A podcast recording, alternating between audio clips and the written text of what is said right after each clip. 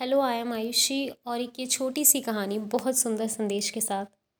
एक बादशाह सर्दियों की शाम जब अपने महल में दाखिल हो रहा था तो एक बूढ़े दरबान को देखा, जो महल के सर्द दरवाजे पर पुरानी और बारीक वर्दी में पहरा दे रहा था।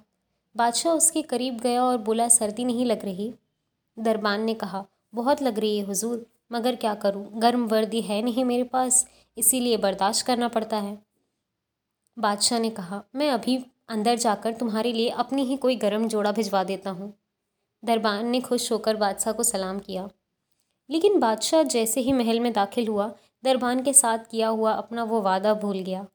सुबह दरवाजे पर उस बूढ़े दरबान की अकड़ी हुई लाश मिली और करीब ही मिट्टी पर उसकी उंगलियों से लिखी ये तहरीर भी। बादशाह सलामत, मैं कई सालों से सर्दियों में इस नाजुक वर्दी में दरबानी कर रहा था। मगर कल रात आपके गर्म लिबास के वादे ने मेरी जान निकाल ली।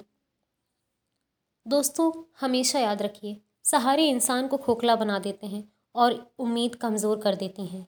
अपनी ताकत के बल पर जीना शुरू कीजिए। खुद की सहन शक्ति, खुद की खूबी पर भरोसा करना सीखें।